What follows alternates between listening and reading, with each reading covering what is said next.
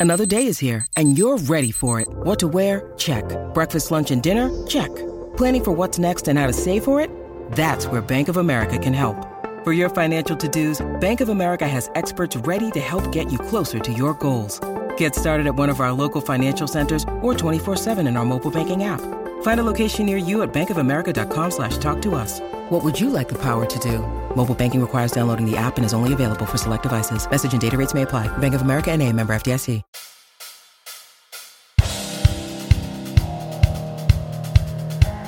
On this week's episode of the Grit and Bear It podcast, we deviate from norm and bring on friend Corey Swartz of the Calder Times and Bears Hockey Nation blog to talk about the Bears season so far. We take a look at our thoughts for MVP and unsung hero, where the Bears stand, and what could possibly trip them up on a on a playoff run to a 12th 13th Calder Cup. All that more on the Grit and Bear It podcast, starting right now.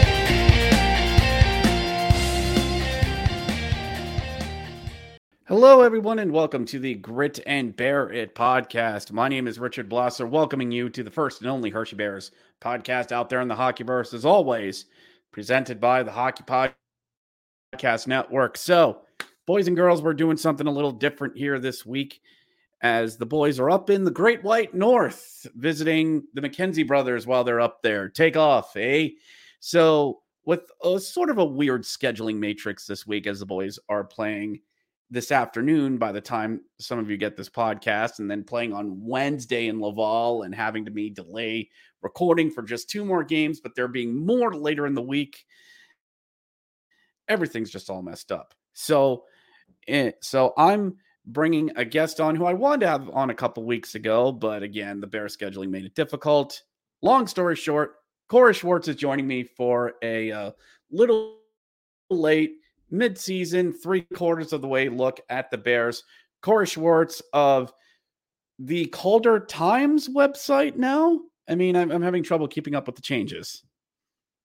Yeah, it was. Uh, it, it's a little bit of a convoluted um, story behind the name change there, but overall, it makes this makes it sound a little bit more, you know, like a like a newspaper type of thing, right? It has Mhm. a cool vibe to it a little bit. I think it stands a little bit, you know, more uniquely. But yes, we went through a little bit of a name change there, but still there, still Bears Hockey Nation, all, still all the great content's coming out there. So we are still chugging along. Corey Swartz again has his own website, Bears fans, Bears Hockey Nation, does his own recaps after each and every game. You know, very active on the socials and all that, posting about um, all sorts of stuff that happens to the Bears. So let's get right into this before we take a look at the boys and where they're standing. We kind of got to talk about this because it broke Friday afternoon, actually started Thursday afternoon as Matthew Phillips, 66, got sent down from the Washington Capitals. And us Bears fans were salivating and hoping that Matthew could join the Bears, which is pretty much the equivalent of adding IMDBs to a battle cruiser with as good as this team is. Unfortunately, it was not meant to be as the Pittsburgh Penguins claimed him off of waivers. And it seems like Matthew, while there could be a chance, while they could try to put him down to Wilkes-Barre and Washington would have first dibs on him and he could come back to Hershey with a few other guys being sent down to Wilkes-Barre, I think that ship is probably going to sail. He's going to be staying there in Pittsburgh. Yeah, I think you're right. It seems to be one of the last little bit of blows that we have left to take on this subject here. I mean, they when they picked up waivers, they're right at the 23 man roster limit, and that always kind of spells out to you, you know, hey, one guy gets healthy, you know, one piece moves here, one piece moves there, and you know, Phillips is back on waivers and back in Washington, you know, and by extension, you know, he's able to get straight down to Hershey without being exposed to waivers again. But you know, we just saw this afternoon here a little bit before we started recording that the Penguins sent down Jonathan Gruden and uh, Vinny Hinostroza back to Wilkes-Barre, unfortunately. So it seems like you know either they're planning for a few more of their guys. Up Jansen Harkins, I think, was the guy that got um, you know re you know re-added to the roster off of injured reserve. Uh, we're quickly, you know, I'm quickly becoming a Pittsburgh Penguins expert out of all this here to see how the dominoes might fall. But they have a couple more guys on injured reserve or a long-term injured reserve. um, that you know you're kind of just hoping against hope that maybe these guys get healthy before the March 8th trade deadline, which is when any player eligible for the AHL playoffs has to be on a Hershey, you know, this case a Hershey roster. So we're kind of doing the math, but just based on what we're looking at here, I it seems a little bit unlikely to me, Richard. I don't know what you think about this. Well, first off, stay in your lane when it comes to the Pittsburgh Penguins. That's my job. Thank you very much. But um, I think you hit the nail on the head there. Um, there is that there is very much talk that Jake Guentzel was going to be shipped off uh, out of Pittsburgh, and this they already called up a couple guys from Wilkes-Barre. It looks like Pittsburgh's going to be start heading into that time of year. Let's get the young guys up and see what we can do and start parading them for possible trade assets. I think that's what Dubas is kind of line of eyeing up. I've seen him up in the up in the uh, press row a couple of times, keeping an eye when Wilkes-Barre's come to town against the Bears. Um, so just I, I don't think it's it's going to happen. If this was earlier in the year, I'd say bide our time. They're going to ship him back to Wilkes-Barre, and we'll eventually get him. What happened with Alan Nathan Walker and Chris Bourque, But um, I think Pittsburgh's going to keep him around. I thought Calgary might take him back as well, or um, oh gosh, trying to think off the top of my head, maybe a team like Minnesota picks him up for some youth depth. I don't know. I'm just throwing stuff out there but I think there is definitely a market for Matthew Phillips. And I think the best time for the Capitals to send him down without anything happening probably would have been two months ago around the around the holidays where not a lot of stuff happens, at least trade wise. And I think he clears then. But this late in the season, that good of a player is just out there for the asking. He's going to get scooped up. Yeah, like you said, there's a lot of teams. I mean, we saw it last season. It's incredibly easy to forget the way last season finished, obviously, with the Bears winning a Calder Cup. But a similar situation played out in which the Bears lost Brett Leason and Axel Jonsson-Fjallby to two different teams on waivers at training camp, which is both unusual and you know also dangerous time to have players on waivers and neither of those guys came back which is you know the sad end of the story for you know two guys that are pretty beloved here in hershey um, you know, obviously Matthew Phillips has will you know most likely not play a game in a Bears sweater, so it's kind of a a Daniel Carr situation if you want to throw it back to that pandemic season in which uh, you know we all spent all season hoping for him to come down as well, only for that to not happen. So, you know, it's a little bit of a different situation. You know, like you said, this year's pretty volatile this time of year for certain guys. You know, teams are looking to make moves, make that critical piece addition type of thing. This kind of bolsters Pittsburgh's depth. And, you know, as we've seen today, it helps Pitts, you know, Wilkes-Barre out by extension to be able to get some more guys back. Um, as they are in pretty good position here in the Atlantic Division to likely join the postseason dance this time around. So um, it's really unfortunate to have to say that. You know, like you said, Phillips is just another dimension that you know we're seeing here, but it also kind of creates a lineup hole for the Bears where, you know, we saw Martin Fehervary get injured yesterday in Washington. Um, it kind of leaves me concerned that, you know, all of a sudden we went from possibly adding a player to being one injury away from losing a player and, you know, being in even more dire straits. So, a little bit concerning of a, you know, double whammy in that respect here. Hopefully, fingers crossed, Lord willing, we make it through the rest of the season with minimal amounts of injuries, but it's always a concerning time, that's for sure. And I think that transitions into, you know, the ne- the, the next topic that we kind of knew this was coming for for the Bears who have had who've been on an absolute torrid pace this season, looking to possibly be one of the best records in this very early 72 win era, but even in a 76 season schedule. What the Bears doing is absolutely incredible, sitting at 39 wins at the time of this podcast is being recorded. But you can't help but feel a little bit that that the Bears are really facing that adversity that we kind of knew what was coming. Some injuries to Ethan, Sgarbossa up with the big team. That's two really big offensive pieces that are not with the Bears right now. Um, Dubé going a little cold, but that tends to happen with scorers a lot.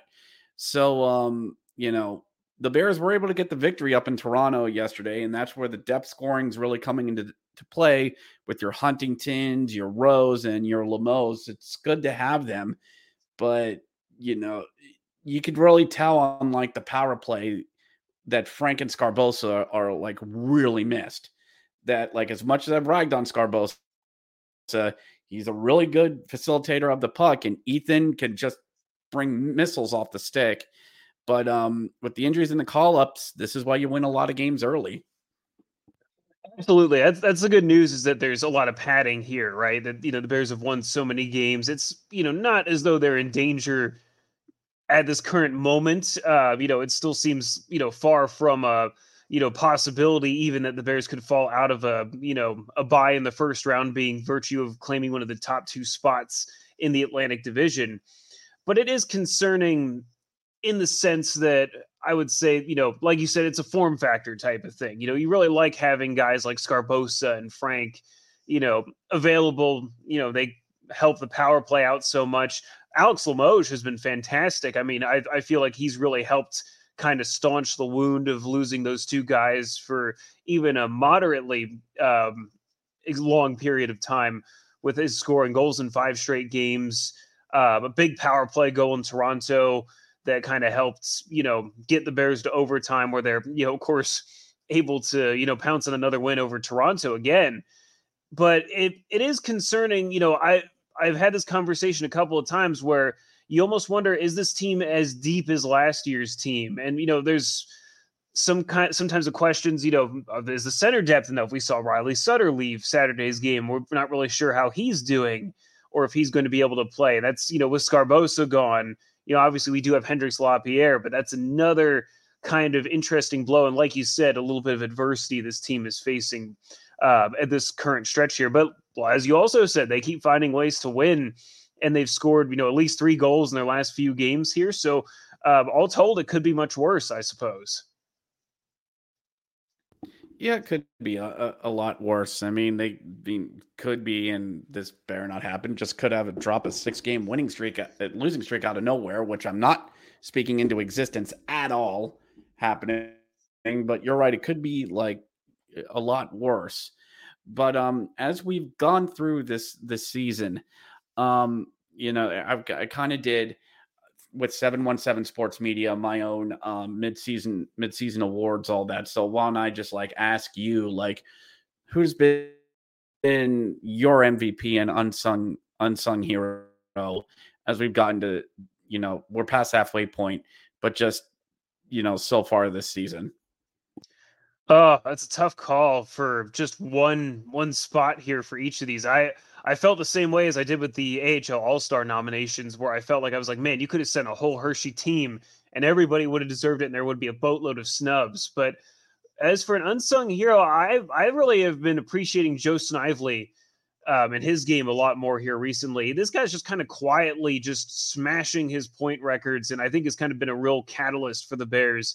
Um, he smashed his assist totals, you know, a long time ago and it kind of went, you know, underappreciated by a lot of people, me especially. And uh, you know, his point totals are insanely high. This guy seems to get an assist on every, you know, as much as Mike Sgarbossa did. I mean, we've sung Sgarbossa's praises for a long time here, point per game player, and you know, I think Snively's kind of flown under the radar in terms of uh, being a point producer here. Certainly, a guy that I think deserves another conversation up in Washington. Should they need a fit on the wing as well? And I'll I'll go with the obvious, not so obvious choice here. You know, I've really liked what Jimmy Huntington's brought to the Bears there. Perhaps as a unsung hero or MVP type of sort. You know, you hear a lot about how he's the new Mason Morelli, and that was the you know the top player that I think was going to be hardest to replace out of the ones they lost uh, over the summer. Just all the grit that he brought, um, all the you know the battles that he won, you know the great story that he is and you see all those qualities about Jimmy Huntington and then some, where he's you know he's a great guy. I have a couple of people that reach out to me on Twitter that they're like, "Oh, we miss him so much in Milwaukee," and you know he was a great, you know, he just embodies all those characteristics that Mo really had that, you know, we all really love. And it's a great timing. Mason Morelli just earned his first NHL call up. We were talking about on Twitter yesterday. Um, so it's great to talk about another guy who's kind of following in his footsteps a bit in Jimmy Huntington. That's kind of, you know, and his numbers have been fantastic here as well. I mean, he's just been uh, what I would say uh, a home run of a find by Bryan Helmer and the Capitals staff that scouts out some of these AHL contracts. There seems to have been a really good amount, like over the past year or two, of just finding these guys. You say Mason Morelli as well, the Jimmy Huntingtons, and you know Limoges, who's been you know sneaky good this year. Not getting a lot of goals, but the goals when you need them out of him. Um, on um, on the defensive end, um, it's been you know kind of business as usual with them. You know, still having Vinny out there, Big Daddy Dylan McIlrath you know, out there as well. Lucas is battling through injuries again. Um, there's like one knock I've had against the defense this year is that there's not a lot of scoring on the defense, not a Cody Franzen out there per se, but with the way the forwards are humming in, you kind of don't really need it. Yeah, it's a fair point. I mean, I love the makeup of the defensive unit. It's it's you know uh, with the exception of Lucas Johansson, who I, I'll say, you know, really took one for the team with his injury. Thankfully, it's not, you know, it's it's the kind of injury where he'll heal from, and that's kind of the nice news about it, right? Is it's that was a tough one to you know to witness type of thing, but um, you know he's been fantastic when he's been here. You know, you can't say enough about the guys like Aaron Ness. Um, Vinny Iorio has really been great. And, you know, even guys like Logan Day and Jake Massie, who absolutely deserve to be regulars, you know, step in seamlessly when needed and, you know, kind of provide that element. And, you know, I do think it's interesting, as you mentioned with scoring, that the Bears' top power play unit continues to be a five forward power play unit. And that's where a lot of that scoring comes from. And, you know, I think takes away maybe some of the production you'd otherwise see come from a guy like Logan Day or, you know, someone equivalent. There, there's just like you said, not quite the traditional power play quarterback from a defenseman there.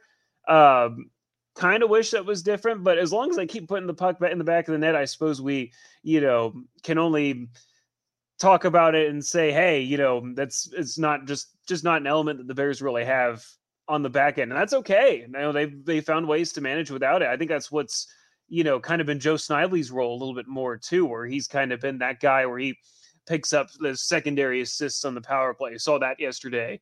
Um, you know, he's really taken on an expanded role, I think, with uh, guys like Sgarbossa and Frank out. But, you know, where somebody might not be having it, you know, someone else is certainly picking up the slack there and allows those defensive guys to be just that. Uh, the defensive rocks that we've, you know, come to know and love here this season.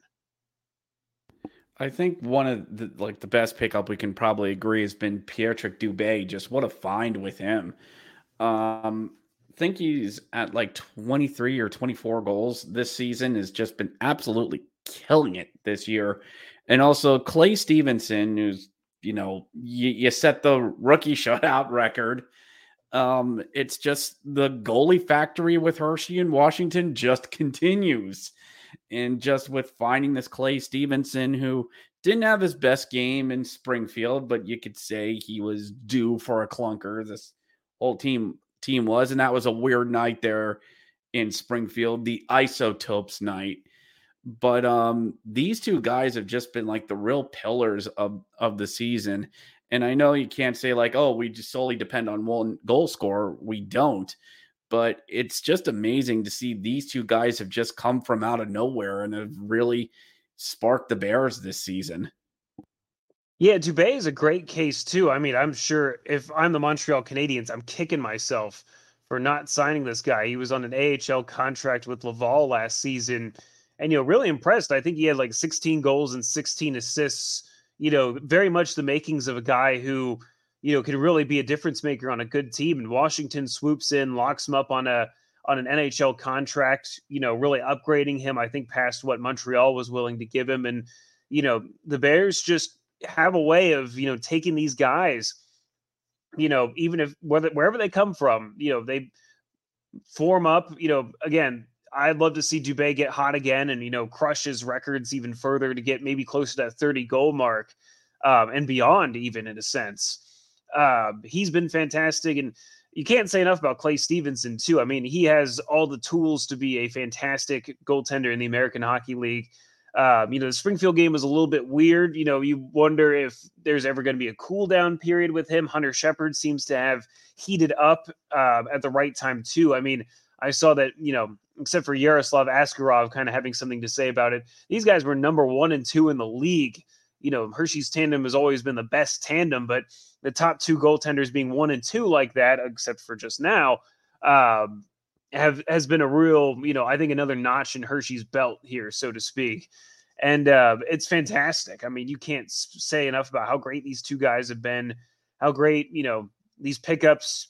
It's rare that you, you know, hit a home run with some of these offseason signings, but the Bears have, you know, cleared the park with it, so to speak. Um, so I, I really love it. I love what these guys have brought. You know, it's been an extra element and you can only really hope that in this time of need and lineup wise that these guys just continue to heat up and step up and you know make you wonder why we ever missed some of the guys that we're missing right now.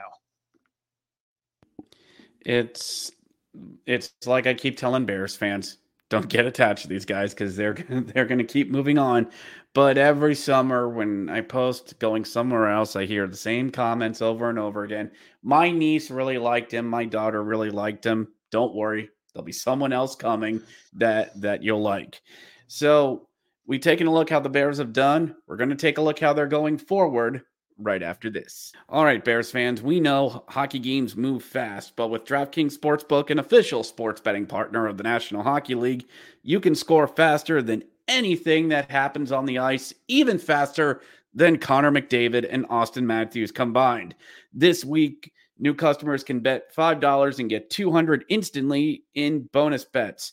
Folks, we just got through some big outdoor games with the NHL and we're hitting the dog days of the season where there's going to be a lot of action for you for you to bet big Wednesday night games, Sunday afternoon games, Saturday afternoon games for you to bet in the National Hockey League and you can get in on the action. It's as easy as the Toronto Maple Leafs beating the Anaheim Ducks. Download the DraftKings Sportsbook app now and use code THPN. New customers can bet $5 on the NHL and get 200 instantly in bonus bets only on DraftKings Sportsbook with code THPN. The crown is yours. Gambling problem? Call 1 800 Gambler or visit www.1800Gambler.net. In New York, call 877 8 HOPE NY or text HOPE NY. In Connecticut, help is available for problem gambling. Call 888 789 7777 or visit ccpg.org. Please play responsibly on behalf of Boot Hill Casino and Resort. 21 plus age varies by jurisdiction. Void in Ontario. Bonus bets expire 168 hours after insurance. See dkng.com slash hockey for eligibility and deposit restrictions, terms, and responsible gambling resources. The NHL and the NHL Shield are registered trademarks of the National Hockey League. Copyright NHL 2024, all rights reserved. And now on with the show.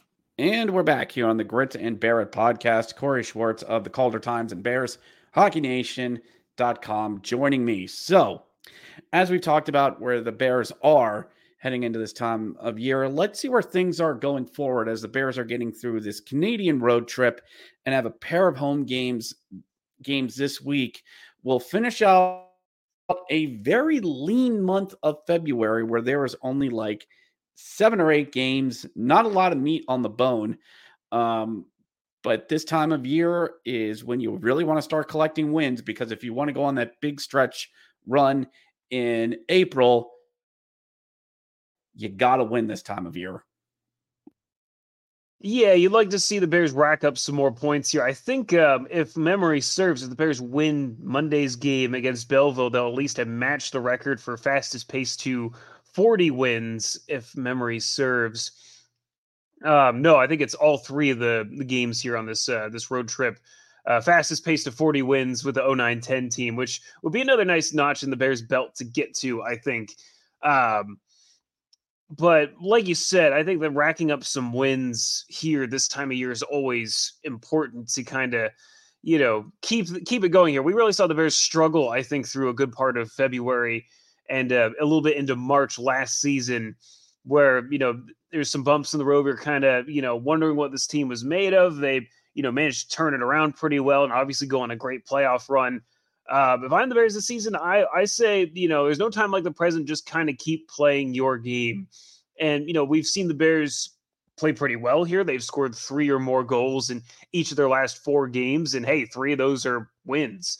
So, you know, I, I do think that in addition to the offensive side of it, we just don't want to see more games like that Springfield game we were talking about from uh, just over a week ago, where the Bears were, you know, just making some uncharacteristic mistakes defensively. And, you know, although the Bears' offense was pretty good, they pressed that entire third period um, if you get behind, it's just so hard to come back against most teams in the American Hockey League, even as potent as the Bears are. You know, now obviously, I would argue in that particular case, the Bears got a bounce or two more their way, a goal here, goal there. They could easily come back and tied that game at five, and you know, made a made a push to overtime at least. You know, but it just it, you can't guarantee it. You can't count on those types of things happening every single game. So you know, if I can say there's any positives about the Toronto game, I think the Bears learned from that, even though that did kind of get away from them and got to overtime. The Bears are so good at you know finding ways to win and finding ways to you know pull the rabbit out of their hat in close games like that. That you know you can really only just tip your caps. So, like you said, I don't I don't think you want to see them slow down at all this point. Although we're kind of still in the doldrums um, of the season. You know, let's build into March. March is kind of when the you know, like you said, the push for the playoffs really begins here. And, you know, you start to really start to feel the kind of thaw out of the winter, so to speak, and into the the warm months of uh, you know April and May here. So, you know, let's just get excited for it now. Let's just get building towards it, and you know, don't take your foot off the gas pedal by any stretch. Definitely not. Like I feel like the the Bears, like I don't I don't see this team collapsing or falling off. I see them more plateauing than than anything else. Um, still getting points, you know, like we've gotten shootout losses that still get you the proverbial loser point. But um, I'm not trying to speak this into existence, but I don't see this team heading on like a massive losing losing streak. We've been we've seen this team been able to respond after losses, some more than others, but this team just just keeps just seems to keep bouncing back. I mean, I mean, Coach Todd Nelson has just been really keeping this train humming and keeping these boys on on the straight and narrow. So let's take a look around the uh, around the division per se. I mean, the the Bears are sitting sitting pretty at the top with Providence somewhat near them, and the other first round four are Wilkes-Barre, Hartford, Charlotte, and Springfield, with Lehigh Valley trying to trying to get in. Among those teams, which of them do you think could give the Bears trouble in a five game set?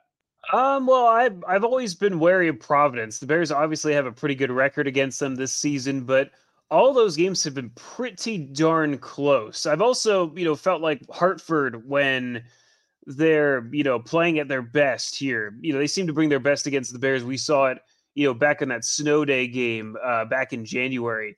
The the Wolfpack are a big team. They have a lot of big young prospects there in uh, in Hartford and the New York Rangers system by extension. You know, and they seem to be able to play with the you know kind of heavy handed style that I, I think can give a lot of teams fits. And you know, on that particular night, you know, one game or not, it gave the Bears a lot of fits. I think in that particular outing, where you're like, wow, this is what a you know a really strong Hartford team could possibly do in a playoff series. Now, of course, you know it seems like the Hartford have been playing about you know 500 hockey here of late. You know they're sitting fourth in the division. You know not impossible for somebody to catch, but also not far from you know trying to claw into higher positioning here um, as the race. You know as for once the Atlantic Division's kind of spread out a little bit in terms of you know not everybody kind of battling for the same couple of spots here. But um, you know, I I do think those are my two teams that I'm wary against. Wilkes-Barre is obviously having a really good season for themselves. You know, the Bears always kind of get into some absolute, you know, battles with them. You know, we're well acquainted with the the Penguins and their their systems there. So, you know, I, I do think that any one of those couple of teams there, you know, could really be an issue for the Bears in a shorter playoff series. But, you know, the good news about all of it is that the Bears have, you know, also proven themselves against all of those teams at different points this season that, you know, hey, the Bears are where they are for a good reason. They've been cons- more consistent than all these other teams here. So, you know, I, I think there's much more to like about the Bears than what there is to be worried about, frankly. I think the the two teams that, that that give me pause in the division, of course, I agree with you. Providence is is still Providence.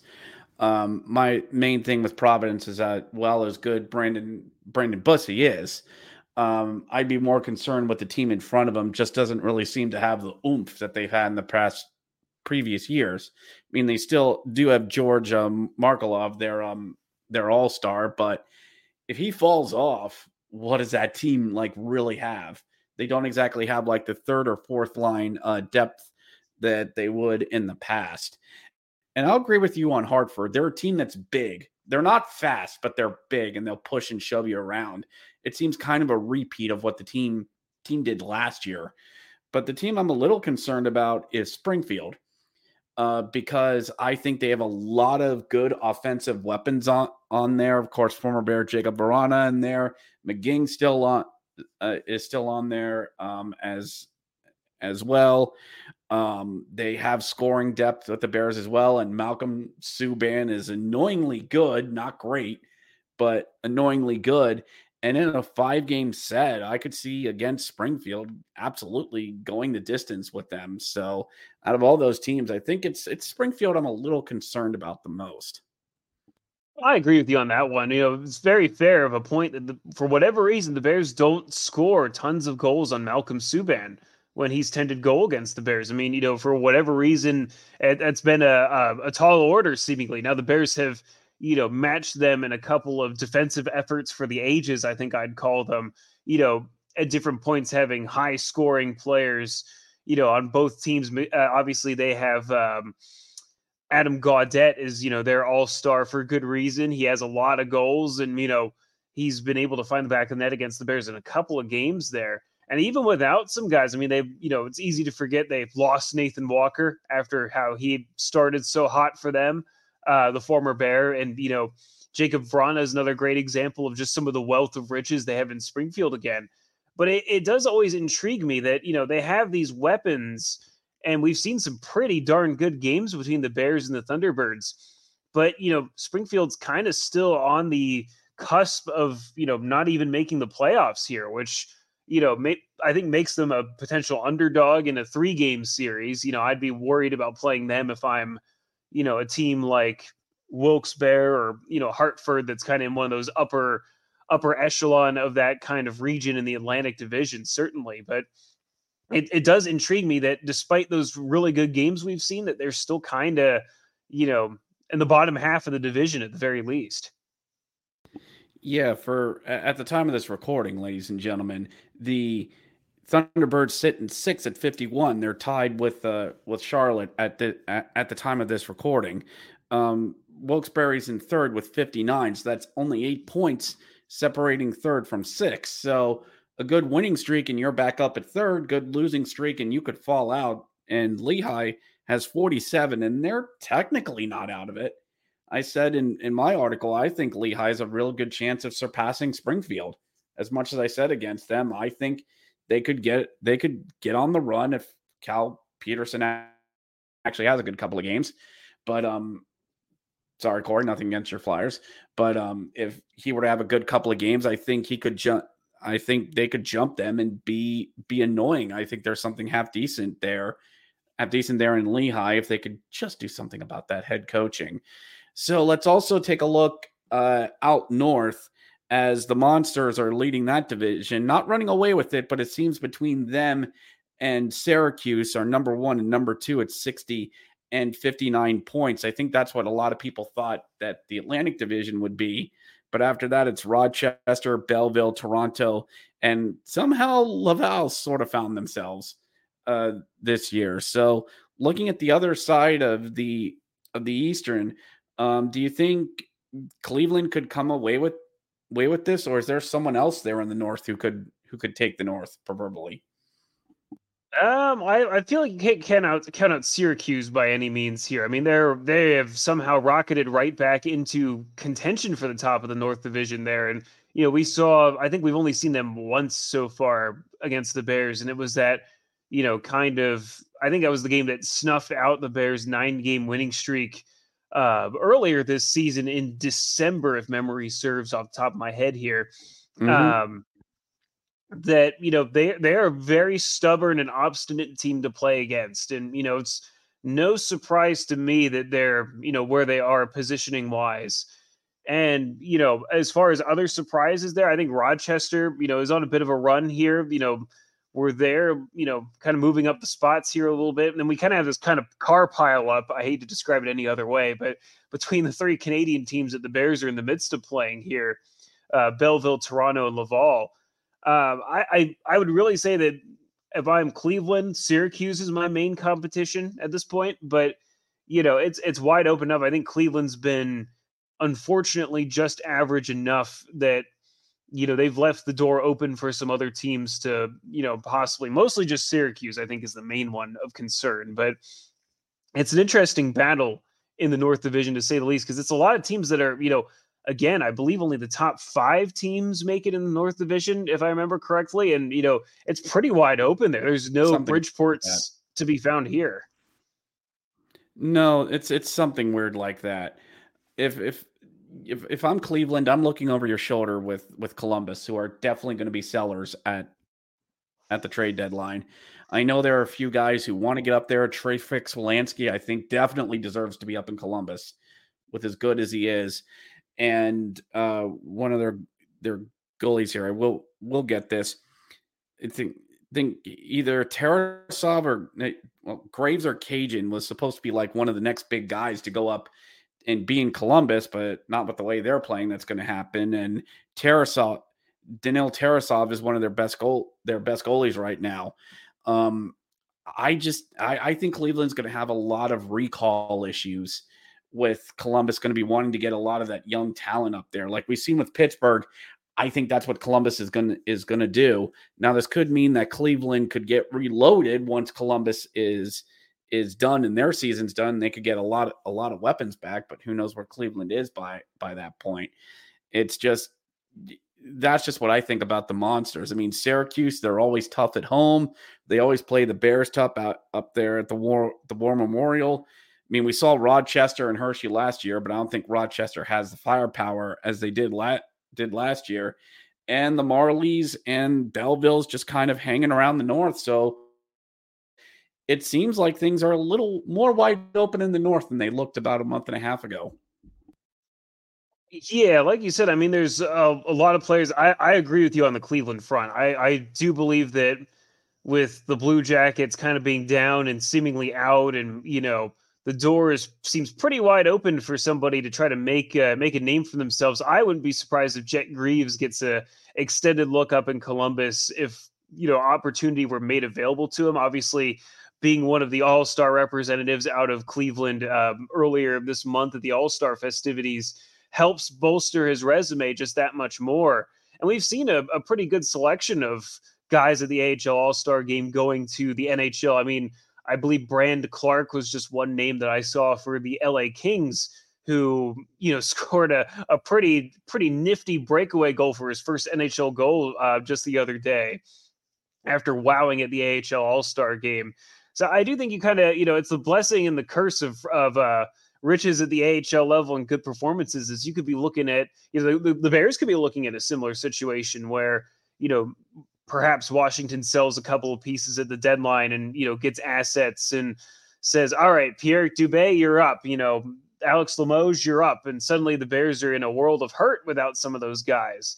And you know, to their credit, yes, they deserve those opportunities, just as you know Sgarbossa does. You know, with McMichael and Malenstyn and Protas being you know guys before them, type of thing. And you know, truly, I I hope that the Capitals don't make those kinds of moves. I feel like that's kind of a harder harder sell to make in this day and age than it was maybe five or ten years ago, even at this point, just with the way the salary cap is and all that. But you know, it's a it's a very real concern. I mean, you you were talking about Lehigh Valley earlier. I mean, they're you know now without Cal Petersen, perhaps indefinitely with um, you know the Flyers in the midst of that whole Carter Hart situation. So it's truly the time of year where everybody's kind of running on some players with some players that they they wish they had that are in the NHL at the time being. So it's a hard situation. Definitely. And you saying that makes too much sense. Now that I think about it, that could absolutely happen with the Bears in, in the next month. That Washington, they're out of it and they'll be like, all right, Ethan Frank, uh, come on up. Uh, Dubé, come on up. We got like nine games left in the season. Let's see what we got. You up, Hunter up. Clay, you've done a good job. Come on up and see what you can do. My gosh, it makes too much sense. I hate it when he makes sense. So it's a so, it's um, a scary thing. All though. right, I mean, the, the one thing I will add add to that, Richard, is that like you know it, it's it's a terrifying juxtaposition to where the Bears were. I, I, remember you know I think you and I were at a practice together one time in November when the Bears still had like you know Alexander Suzdalev was still here and couldn't get playing time. Julian Napravnik was here and couldn't get playing time. You know some of these guys leave and now we're like you know sir you know we're talking about probably having to maybe if that happens, you know, you're suddenly looking at you're like Kevin O'Neill, come on up. You know, Suzdalev, can we have him back? Which is not going to happen. But you know, you're kind of just looking at it. You're like, you know, it's a terrifying juxtaposition to one earlier point in the season. Well, that's why we won. Checks notes 38 games so far this season from that might happen. And you're quite right about that with with uh, with with Suzdalev already out there. But um, I hear there's a lovely Ryan Leonard out there in the CHL that could be ours for the asking come March or April. Well, Corey, that was a good, healthy talk, man. So, um, as usual, what I do with you the last couple minutes is yours, man, to put out whatever you're working on or your website. So, the board is thine. I appreciate it, man. You could just follow over at HBH Nation blog on Twitter and Facebook. We also have an Instagram page now where I I post a lot of the brilliant photos Carl Minieri takes for me uh, for games. So you can find on either of those pages. Uh, that's those are the ways to follow uh, the articles that go out there. So uh, I appreciate it. Like you said, really good talk here. It's it's uh, nice to be kind of looking at soon enough, warmer weather, and you know maybe talking with some more playoff hockey here pretty soon. Well, let's just hope you and me can do more than one or two round previews as we get to that time that time of year. But we'll deal with that as the time comes. And thank you, Bears fans, for your time, listens, and downloads. As always, we'll be back to our recapping form that format next week. Maybe a bonus episode later in this week. Who knows? We'll see how things go. But until then, go Bears.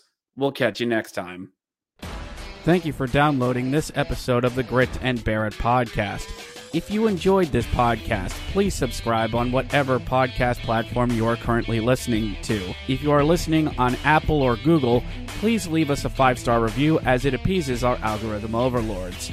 If you enjoyed this podcast, please check out the Hockey Podcast Network where there is a podcast for each and every NHL team. We also cover the American Hockey League. They have a podcast about college hockey and all the ins and outs of the hockey world. If you wish to know more about our parent club, please check out the official Caps Chirps podcast on the Hockey Podcast Network as they cover all things Washington Capitals. Be sure to follow us on Twitter at Grit and Bear It P1 on Twitter. That's at Grit and Bear It P1 on Twitter. This podcast is dedicated to the memory of Patricia Blosser, who passed away on December 5th, 2020, to dementia and COVID. The show is also dedicated to all of the Hershey Bears friends, fans, and family who lost their lives to cancer. Cancer sucks. Thank you once again for listening to the Grit and Bear It podcast, and go Bears.